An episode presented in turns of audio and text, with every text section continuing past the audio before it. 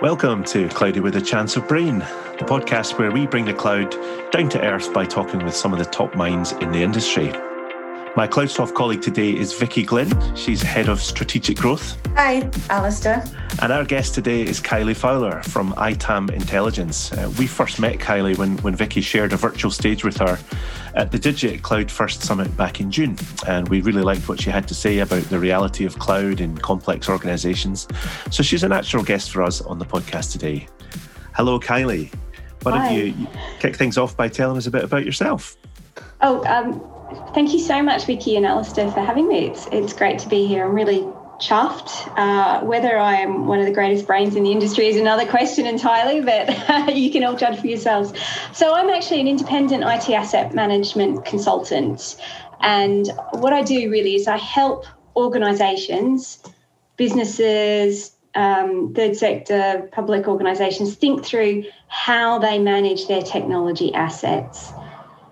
And I think when we, I, I, remember when we met, obviously at the Digit Cloud First Summit, it was really interesting that we we didn't kind of talk beforehand, but everyone that was on that panel really almost that was the prevailing theme was that cloud and technology wasn't just a technology discussion. It was all about the organization and how it fit you know how technology fits into the broader organization as well Yes, and I, th- I think that's a key theme for IT asset managers. In many ways, we sort of almost sit between the operations and the technology layers and the management layers and are translating a lot of the the data and information that comes out of the operational and technology layers yeah. into business terms and into business ideally into business metrics so that you know you've got a picture of finance you can make financial decisions you can make architectural decisions you can you can manage a, a load of risk that is emerging up around the way you manage your IT assets. Um, so, so in many ways, we sort of have a translating role between uh, for, for quite specific areas um, and, and very, very focused on assets. And of course, I think one of the things that we tend to forget is cloud, and cloud services are just another asset. So, and this is one of the key things that I, I tried to bring out in my talk for Digit was very much that um, we we want to be cloud first. We we're seeing cloud as something really special but actually is embedded within the broader organization. And so we need to be um, managing cloud in the appropriate manner, but within this, the, the context of everything else that's going on within the organization rather than in its own silo. Yeah, when I think of IT assets, I think of those little asset tags, the little stickers we would put on our monitors on our computers. But of course, in the hybrid and the cloud worlds, these are all virtual assets that still have to be tracked somewhere, right? They do. And, and it's interesting that you say that because, of course, that's the physical manifestation of of technology was very much you know physical machines sitting in a sitting in server rooms. But that was that was i had to tell you was 30 years ago.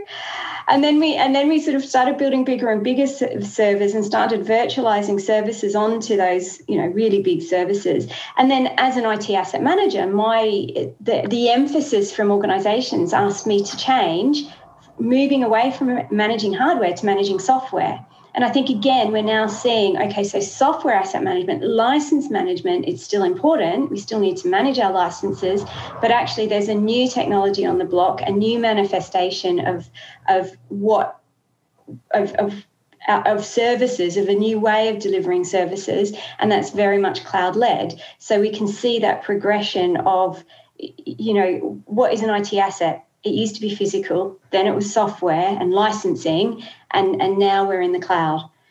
But it's all still assets, it's all still needs to be managed within the broader context of, of the organization and what it's doing. So uh, we've got you on today to talk about some of the broader cultural challenges of cloud and the hybrid reality that many organizations are actually facing. And I, think about what you just said, and I thought about the fact that things are such a spectrum, aren't they? That you can have organizations today that might not even have a physical asset. They might be bring your own device so you know they might uh, they might be completely in the cloud. To organizations that are very much still in the kind of physical world and what they do. So there's a lot of talk from digital teams about cloud first and digital transformation, but often IT and infrastructure teams are often still in the world where they have servers and network switches and still have a lot of that physical infrastructure as well. As someone who kind of has sat in the middle, what, what's your take on that? And this is where I think I, I, I, get quite frustrated when we treat cloud as its own silo and as the be all and end all. Cloud very much, for the vast majority of organizations that have any history at all, unless you're cloud native, and there's very few large organizations that are cloud native, you've mm. got that hybrid estate. You've got a load of physical servers sitting in a data center. I mean, for goodness sake, so many organizations still use mainframes. It, it's, yeah. I mean, it's what they say with media technology. You never actually, I think the slate's the only one that's disappeared properly, isn't it? You know, you've still got radio, you've still got TV, you've still got cinema, and now you've got streaming.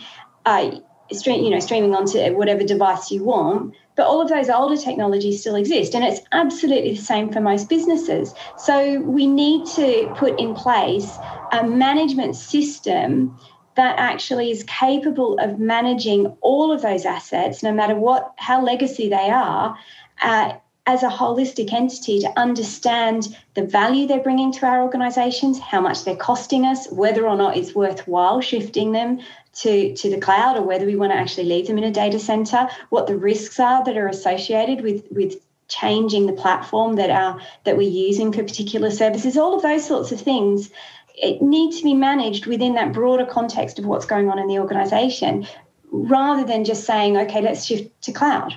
And, I, and, and this is where I got, you know, I called out sort of stuff from FinOps. The, the last FinOps report, they were saying um, you know, X percent of, of organizations are still on prem. And I was thinking, well, you know, they're going to stay still, assumes that they're going to get off on prem. But I think we're going to have on prem legacy systems forever, uh, just as we've got mainframes forever. You know, it's it, we need to manage it all together as opposed to thinking, let's manage cloud. Yeah, quite right. And uh, when CloudSoft, when, when we consult with our customers, one of, one of the conversations we have, we take stock of a, a, an organization's IT state from the applic through the application lens. What what are the workloads that are delivering value to the business?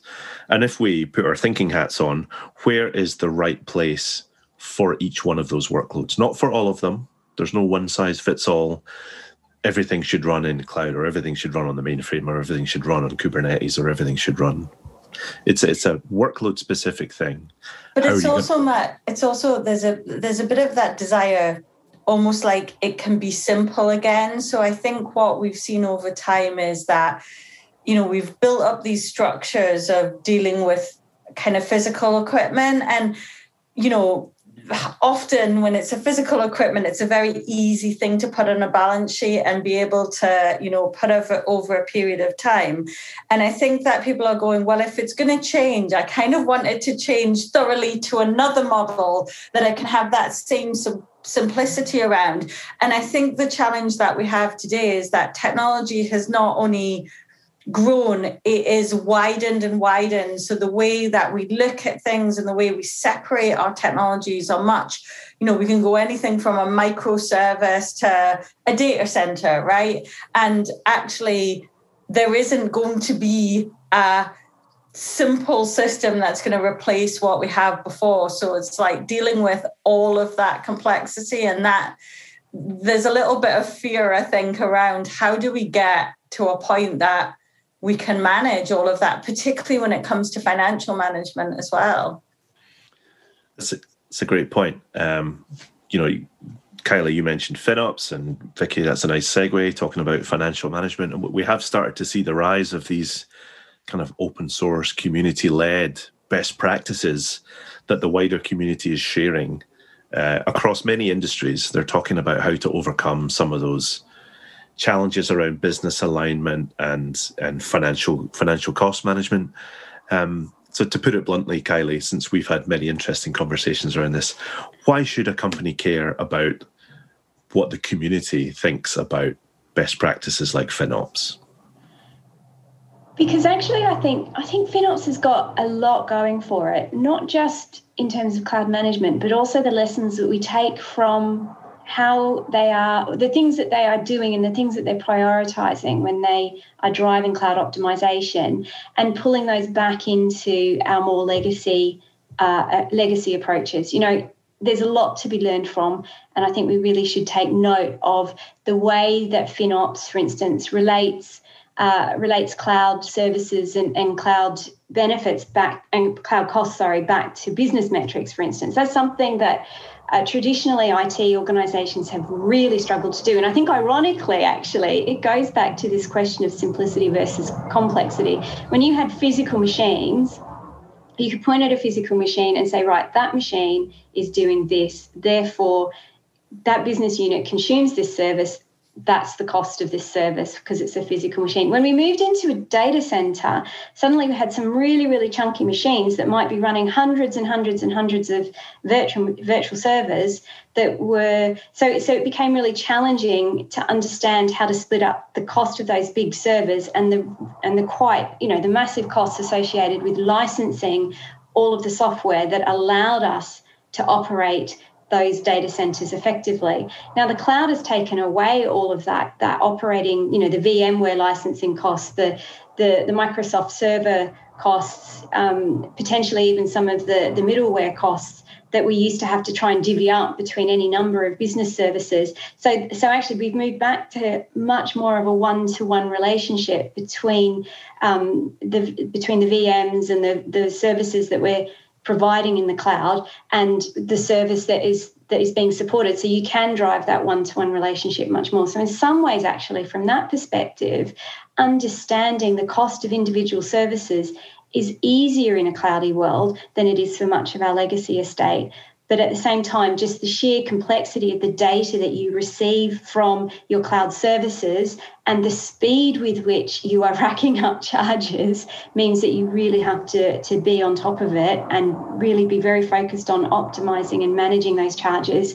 Um, otherwise, you're, you're going to have cloud shock.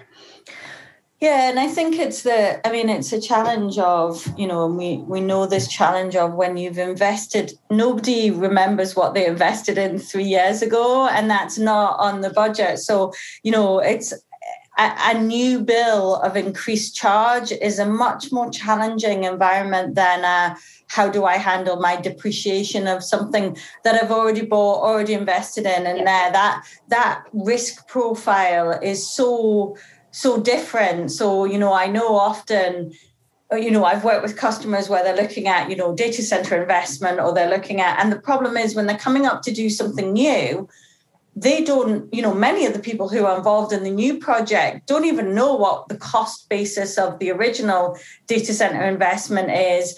Lots of the costs are hidden in people or in power for the whole organization or they're hidden in lots of other budgets and they're very difficult to get that kind of granular one-to-one um, relationship. And that's it's not that it hasn't always been needed in my opinion because you've always needed that kind of the relationship to business outcomes mean you take a collection of things that are driving a business outcome and you relate those to them. Now, that collection has always been somewhat complicated. It's been service, it's been network, it's been security, it's been people. But we found ways to almost relate that to some simple box items like virtual machines, like, you know, licenses, I guess would be a very discrete ones so I wonder if the complexity's actually always been there. It's just cloud is forcing that because it's a more immediate spend. No, absolutely. And as an IT asset manager, one of the it's so interesting because the the type of risks that I manage have flipped between licensing and cloud. So so in licensing, the risks were high impact, low probability risks you might be audited by a, mega vendor once every couple of years mm-hmm. and the cost was astronomical and everybody has a heart attack and there's a mad panic and they say never again and they put in place software asset management but actually a you got yourself non-compliant in the first place because you know of poor governance practices but you didn't realize you were non-compliant because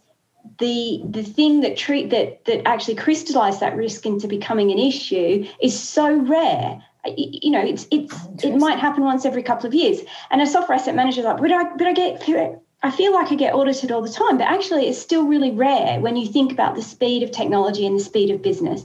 But the impact's massive. Cloud flips the risks around. Mm-hmm. So it's a low impact, it's pennies.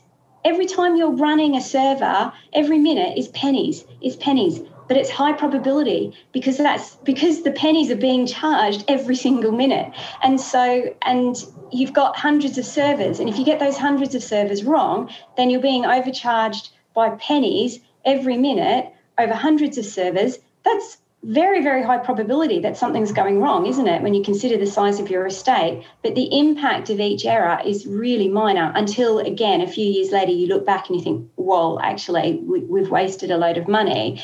But, act, but, but, the, but the probability and impact profile of the different risks is just completely flipped on its head in, in, in the world of cloud.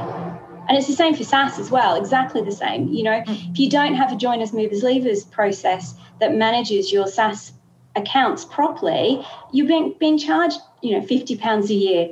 That doesn't matter. It's it's low impact, isn't it? But if the yeah. probability of being of you know hundreds of users being you're being charged for hundreds of users that have left, they're, they're no longer with your organization, then actually the total impact sort of because the probability is so high, the total yeah. sum of what you're paying out is still really massive. Yeah, it's multiplicative. Yeah, exactly. It's, it's sort of almost like a dripping tap. And it's even that auditability, as you say, you know, it's it's quite interesting. Like I obviously went through the kind of SaaS being introduced, and often you found SaaS was happening in parts of the organization that wouldn't have bought IT, they wouldn't have bought servers, they wouldn't have they wouldn't have had challenges of the you know how to get uh, network ports open or they wouldn't have talked about that at all.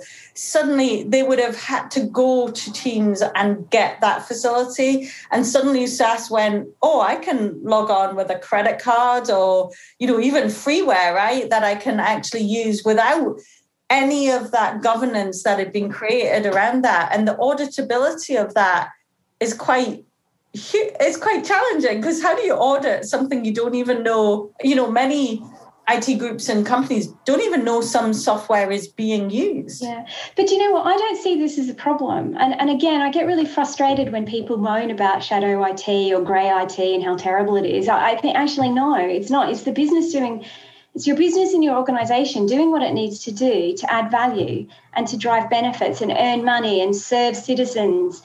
And it, how is that a bad thing? Yeah. It's not, it's good. But what we need to do is we need to recognize that actually it's a positive thing and put in place the processes and the approaches that allow us to manage that correctly and minimize the risks over the long term. I you know, I, I recommend people think about grey IT and shadow IT as experiments. Yeah. So lots of people doing lots of different experiments. So I'm, I'm going to give that application a go and see if it if it works for me. And a lot of those experiments will fail. They'll use the application for a few months, think actually, you know what, I don't need it any longer, so I'm going to cancel it. And then it just fades away. But one or two of those applications, they'll go viral because they're so useful. They're so become so vital to the business that they just grow and grow and grow. Well, as an asset manager, I say, let's not worry about the ones that are going to fade away after three months or that do fade away after a few months. Let's not worry about the ones where the cost is only a hundred pounds or a couple of hundred pounds a year, but we've only got five people using it and it's not likely to grow. Let's let, us keep an eye on things and watch what is what grows. And then once it reaches a particular threshold start putting a bit more control around it. And then if it grows again start putting a bit more control around it again you know. At, at when when it's i don't know you could set an arbitrary threshold. When something hits 5000 pounds we start we, we start managing it. When the cost hits fifty thousand pounds, right, we want to sign an enterprise agreement and, and start treating this as a as a corporate asset um, that, that we're going to manage centrally and and we're going to have you know specific clauses in the contract that work for us. All of those sorts of things. But we don't need to worry about that for something that's just a couple of hundred pounds mm. and is probably going to be used for six months. That's interesting, yeah, and I, I think the long term trend is becoming clear. Where outsourcing is only going to increase, and in fact, cloud is a form of outsourcing, whether you're, you're outsourcing your data center provider or exactly. who's buying the, the, the physical hosts on which the VMs are running, or whether you're outsourcing the management of a platform, so infrastructure as a service, platform as a service, whether you're outsourcing the entire software stack and consuming software as a service. But yeah, I think I think that direction of travel is is pretty pretty uh, unanimous. You can't really argue against. You know, the, the tide is moving in one direction. But what's interesting to me is, you know, how, how are the management processes catching up? They seem to be slower to change because the the financial accounting practices that have, you know, we've used to measure companies and entire industries for decades and centuries even they are also being turned on their head to to reuse your phrase kylie and it kind of boggles my mind that a company who's doing the right thing potentially even saving millions of dollars millions of pounds by outsourcing to the cloud mm.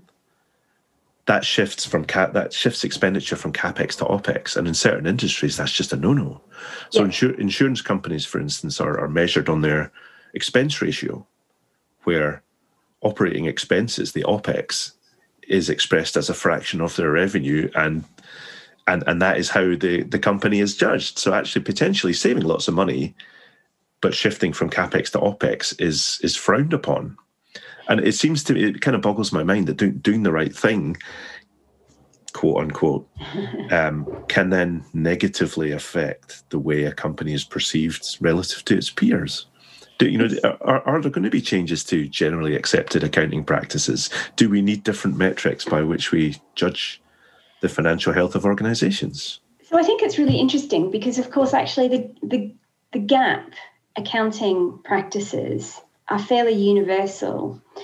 And there, I think there have been some tweaks, or there are some tweaks proposed to uh, support the way uh, some cloud purchases are um, amortized. My partner is an accountant, and I asked him the distinction between amortization and depreciation the other week. And he said depreciation is for things, and amortization is for intangibles. So we amortize cloud costs. So I think there have been some fairly minor changes relating to the rules around how you, you can amortize cloud costs. But actually, a lot of the things where we perceive the value of a company are not actually written into GAAP. They're, they're actually financial analysts and people making decisions about whether or not to buy a company or whether or not to buy shares in a company are um, so so they they make those decisions based upon rules of thumbs for particular industries. So a classic one that you hear about a lot is EBITDA for private equity. You know, private equity companies measure the value of of, of a target on based upon their EBITDA. For particular industries, a company will will need to have a particular EBITDA. But so I think what's happening is that that the way the markets and the way private equity value companies and the benchmarks that they put in place for different financial metrics will, will change and they will have to change over time. But it is, I, I do remember having a conversation with a CIO once who was relatively new. Uh, he was building that business case to say, look, it's it's best for our organization if we shift to cloud. And one of the hardest things he had to do was explain to his senior management, because they were private equity owned, that this would increase cop- their OPEX costs and it would Im- so it would impact their EBITDA. So that the senior management would then have to somehow, I guess, communicate that back to their private equity owners and, and sort of balance the, the fact that pri- the private equity industry was still operating on old thresholds and and this business was have was because it was moving to cloud was actually going to shift. And they and should be valued on it on different thresholds. So so i mean i again nobody ever remembers the exact uh, definition. But i guess the the a at the end is uh, it's before amortization. So if we can offset if we can put our cloud costs in that amortization bucket then EBITDA doesn't, I guess that's your earnings before you're counting that cost as well. So yeah. it's really, it's really interesting. And again, I think this is the thing that people will, we will find the financial mechanisms on how to use these uh, how you know we will find the ways of handling these and i think back to something you said alistair around that community um, led it's about finding those okay this is a way that we can we can all translate it. It, it. it almost gets kind of sense checked or test market tested by lots of people being able to take these mechanisms and going, well, I've tested them in my environment, and you know this is how we've accounted for it, and that's worked, and uh, you know, and and has worked in terms of inherent value in my company and how we've actually put it on the balance book. And I think those community led practices are how how we get to standards, I guess, or you know, many of the standards that we have right across the IT world, security are all based often in those either government led standards or they're a mix of those community led standards as well. Okay. Um, yeah, and I think that's another thing where. Oh, sorry, Vicky. No, uh, I was just going to ask one question. So there's a lot of talk, um, a bit of buzz around compo- composable enterprises and composability. And for me, I sort of love that idea because it makes sense to me in terms of maybe I'm a like your granny says, look after the pennies and the pounds look after themselves. So I'm like, I get the principle of breaking down things into a very small um, common denominators so you can build them back up into different ways so you know in the old world we did this when we were calculating costs like we did this on CPU and RAM, we would allocate costs to them, and we could then use those costs across multiple servers and and, and all that. And I, so I understand creating those building blocks is something that we've done. The question I kind of wanted to ask though is building blocks are hard because like the granular detail that you might have to go into might be quite challenging to actually do the work to find that out. So how do we balance kind of composability and getting down to kind of really small discrete microservices or small services however you want to phrase them but then also take that approach of deal what the is the most important things that we have to deal with on the on the balance sheet. I wonder how you thought we could create that balance between, I guess, looking after the pounds and looking after the pennies. So, yeah, I think there's a few key things there that we need to take from the old static world of IT, and, and a big thing for me is understanding how if you compartmentalize things and break them down into small areas, that's great as long as you understand how they're being used. So, if we think about the way we did configuration management, service management, configuration management in, in the old world, it was a massive monolith and nobody ever actually succeeded in doing it properly. Yeah. But when you start breaking things down like that, you do need to make sure that you've got that map of how things are pulled back together. So we need to somehow bring service configuration management, not just software configuration management, but service configuration management back into somehow pull it into the modern world and drive it away from being so being really static and, and a sense of you know um, here's the golden source of data but but just pull it together in a way that allows us to to see all of those relationships. Because otherwise all we've got is a load of atomized services that may or may not work together properly that we may or may not be able to understand the financial implications of those services. But we need to do it in such a way that we don't impact or reduce the organization's ability to build new services to reconfigure services I am a big fan of thinking about what's good enough. Techie, we're techies, we're perfectionists. We want perfect data. We want 100% accuracy in our data. But actually, for a lot of decisions and a lot of ways of working, we actually don't need that. So, uh, so one of the things I often say to IT asset managers when I talk to them, they, they moan about, you know, I don't have good enough data. But what are you trying to do with that data? Is the data good enough? And actually, I think if we take a step back, a lot of the time we'll look at what we're what our data says, and actually it will be good enough to make the decision we need to make. We don't need 100% clarity. We just need 80%, you know, the 80 20 rule. Okay, I can yeah. make a decision based on 80% probability. Why not? And I, th- I think actually we, we need rough data, good yeah. enough data quicker.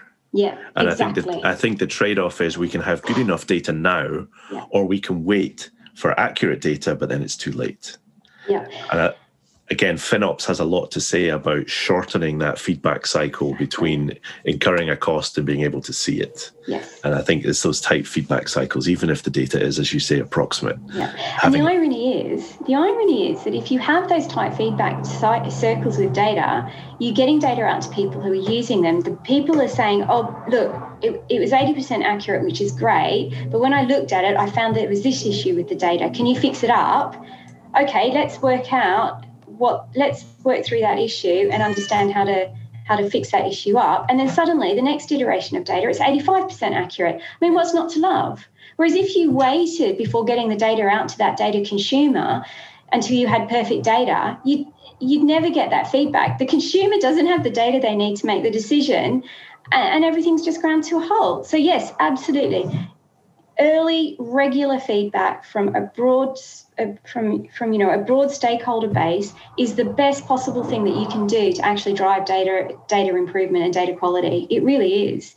That's really interesting because i was thinking about how many cost costing exercises i've been involved in and how a lot of them start out the costing exercises start out with a desire we will get to the nth degree of data, we will get totally, totally accurate data and we'll really try and get that. And as they get closer to the time that that data is needed, there's always assumptions, data that's missing. You always get to the kind of 80% good enough, we can work with this rule. But it's interesting what you're saying is by starting out with that idea that there's some kind of perfection here, you kind of start start out doing it in a sort of flawed way and you always just end up at 80% whereas what you're saying is if you almost aim for what's good enough mm. you can improve on that and and i kind of wonder how many costing exercises have actually always ended up at the kind of 80% good enough but they've never ever gone anywhere else because the next time people have done it has gone, oh, well, when we did this last time, we didn't get it right. So we'll reinvent the wheel, we'll do it a different way, but we end up with the same result as well. And I, I, I, I kind of feel like I've been involved in many of those exercises that have done exactly that, which is a bit worrying. Yeah. And the, and the, and we need to think about what purpose we're applying the data to yeah. as well. I, have recently been doing some work with a really, really large multinational, extremely federated. And the the data gathering exercise, they've done a big data gathering exercise around obtaining all their contract and procurement data. We're sort of straying a bit off cloud here, sorry. But this is but this is the thing, right? It, we need to not be siloed on cloud. No. So they've done this massive exercise to pull together as much to suck as much data out of all, you know, their 500 ERP systems that they have globally and put them in a system.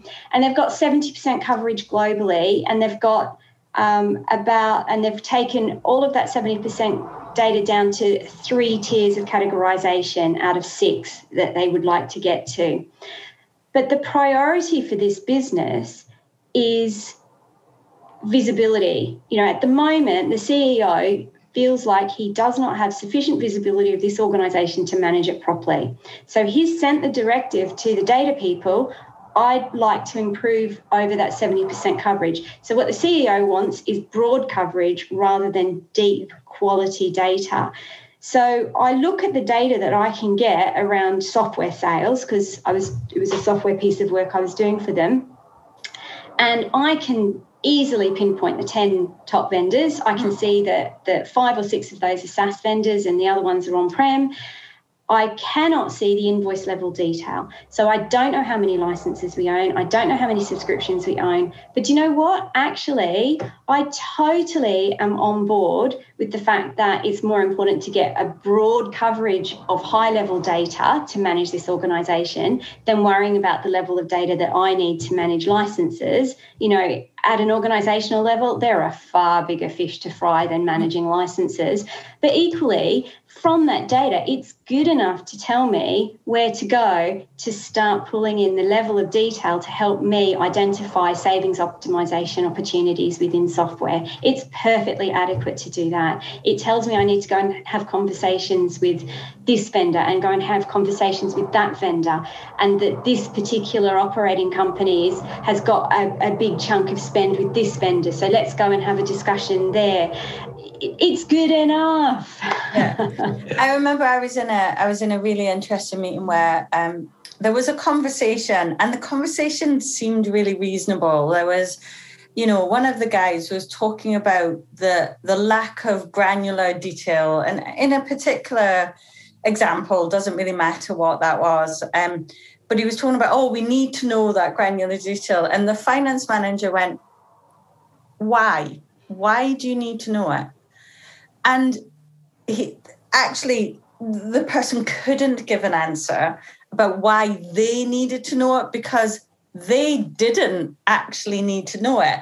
They just had this fear of if we didn't know that granular detail, that might that might cause a risk, but they couldn't necessarily articulate what that risk was or why it mattered. And there was this idea around oh, but we might need it in the future sometime when someone asks us a particularly difficult question. And I think in a lot of what we do, we can sometimes be, as you say, there's that paralysis analysis mm. thing that we we we spend so much time thinking of oh what are the what are the questions that we can't answer and focus on those rather than the questions that we can answer which often are those you know good enough answers that actually end up being what we make those decisions on as well I, I took, go, sorry go ahead kelly no, I was just going to say, but you know what? The irony of this conversation is actually in cloud, the devil is in the detail. yeah. And we do need a group of people really analysing that that level of detail in order to really drive that optimization because of the nature of those risks high probability, low impact. So we do need that detail to really manage the, the high probability stuff. But I think even in even if you look at a, a FinOps team, they need to be working, and, and this comes back to community and, and these cultural changes that we see being driven by agile and DevOps and very much by the cloud community that is starting to permeate the rest of the, the more static part of the organization is this sense of let's go and talk to people, mm. understand what they're trying to do, understand their motivations, understand why they've made the decisions that they've made. Let's give them the information that they need to make better decisions but let's understand that actually we've got our own narrow set of priorities, but there's a bigger set of priorities out there, which I think is exemplified by what I was saying about the, the organization I was working with, where the CEO had a particular priority to go broad, and my priority was to go deep. But but actually, I'm not going to argue with a CEO who's struggling to manage a multinational company because he can only see 70% of his spend. So, you, you know, and I think that's one of the best possible things that is emerging from, from the cloud revolution is this change in the way that we are managing and building services to become much more collaborative. We're building much more generative organizations that are much kinder and friendlier. And even if we work in tightly regulated and highly controlled organizations, we can still bring some of those lessons in. And I think this goes back to um, sort of we were, we we wanted to touch a little bit on bimodal organizations as well. You know, it, it can be really as an IT asset manager, I, I, sort of look at some of these organizations where um, you've got the digital teams that are the customer facing teams operating very much in the you know in a, in a silo where they're they're very agile. They're, they're working in small, um, you know, small teams. The rest of the organisation is still stuck with lumbering processes and lumbering infrastructure. and I just I look at that and I just think, okay, well, it's one way of getting the job done, but why don't we start learning the lessons of what's going on and the benefits that we see in those digit coming out of those digital teams and see how we can start applying them back into the rest of the organization massive cultural change may not be completely possible but let's understand let's going back to this concept of hybrid organizations let's understand how we get the organization working together as a whole rather than really putting in place those extra silos. Yes totally totally agree. something about what you said about just understanding the priorities of different different groups in the organization. As you say a FinOps group may not have the same priorities as a as a CEO, but they also need to be able to commun like understand what the level of communication they may have to do with different groups, which you know is no different from us in in many aspects of our business life that we have to go you know what is the audience that i'm talking to? How do i how do i make this palatable and and contextualize it for that particular audience as well? So that you know there's some common sense element of this yeah. as well. Yeah, and FinOps teams are, are, are, like asset managers. They're absolutely in that business of translating mm. things between, uh, you know, developing developer groups and um, tribes and you know all the the, mm. the um, product groups understanding how they're working, taking their data, and then converting it and translating it into something that your financial teams can use, that um, that senior management can use to, to drive management decisions. So that so there is they are performing that sort of central layer of translation role. Then what they're doing is is not just about financial management and optimization. It's also about connecting the two the, the nuts and bolts and the coal face of the business with the with the you know with the the central body behind that, that is steering the whole operation. Absolutely, it's it's, it's joining the, the tactics at the bottom, the bottom up thinking mm-hmm. from the communities, DevOps or Agile or FinOps, joining the tactics to the strategy, yeah. Um, yeah. which is much more forward looking, a lot, yeah, a lot more.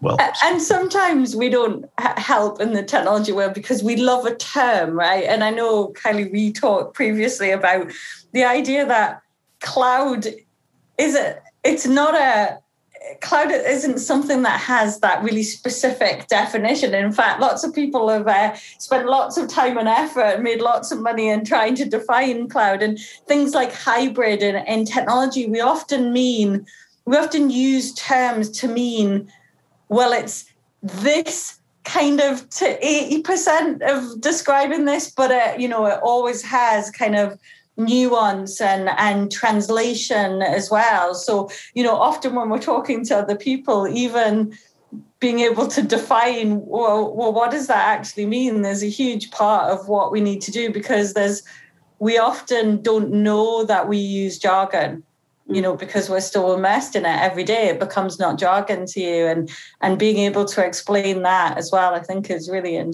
you know really challenging as well yeah, don't underestimate the value of these these translators in an organization yeah. which has multiple multiple silos, um, yeah. translating the business and the technical, or translating the financial and the engineering. I think very very important role.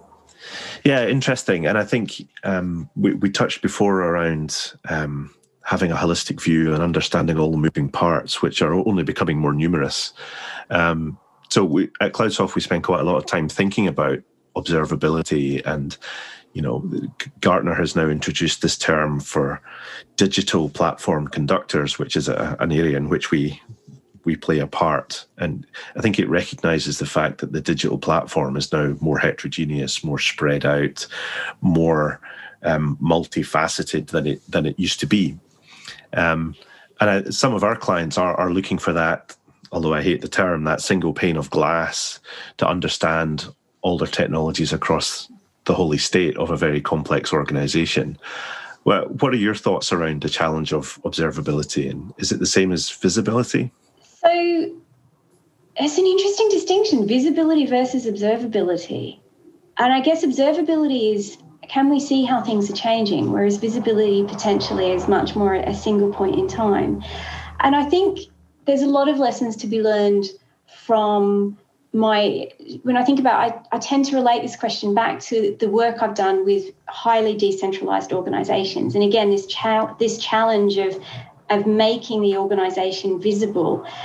And all organizations have different layers of control. And I think what we need to be thinking about is who needs what information at what level, and then understanding how we deliver that information to them so that they can function. So, a highly centralized organization may actually feel that they want to be pulling everything into a massive configuration management system and that, you know, it's their accurate data and it pulls pushes out data into it provides a data service to loads of different people.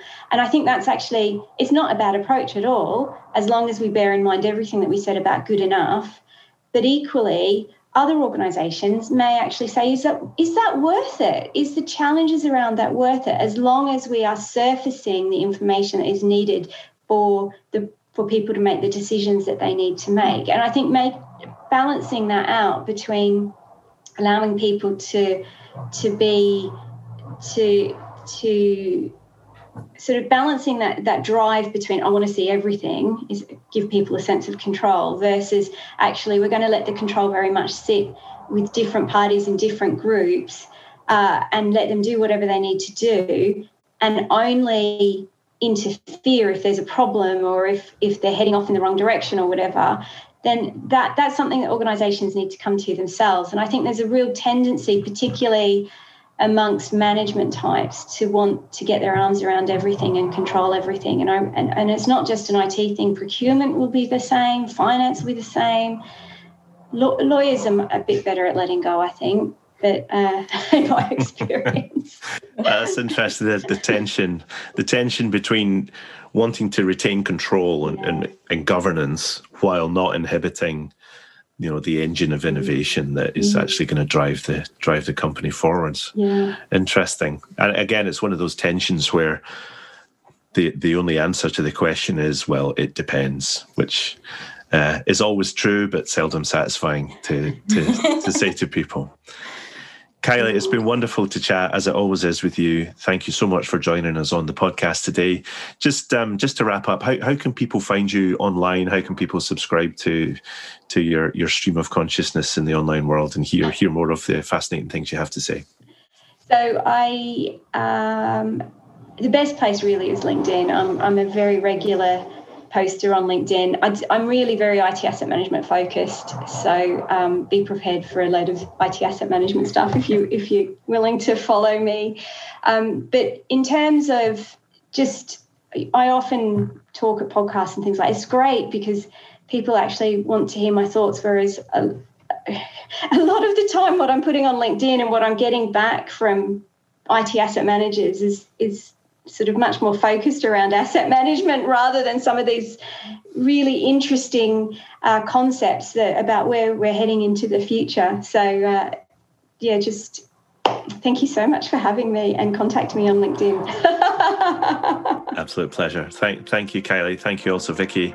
And thank you to our listeners too. Thank you for tuning in. And don't forget to subscribe to find out when the next episode of Cloudy with a Chance of Brain will be available for you to download. Thank you very much. Thanks, Alistair. Thank you.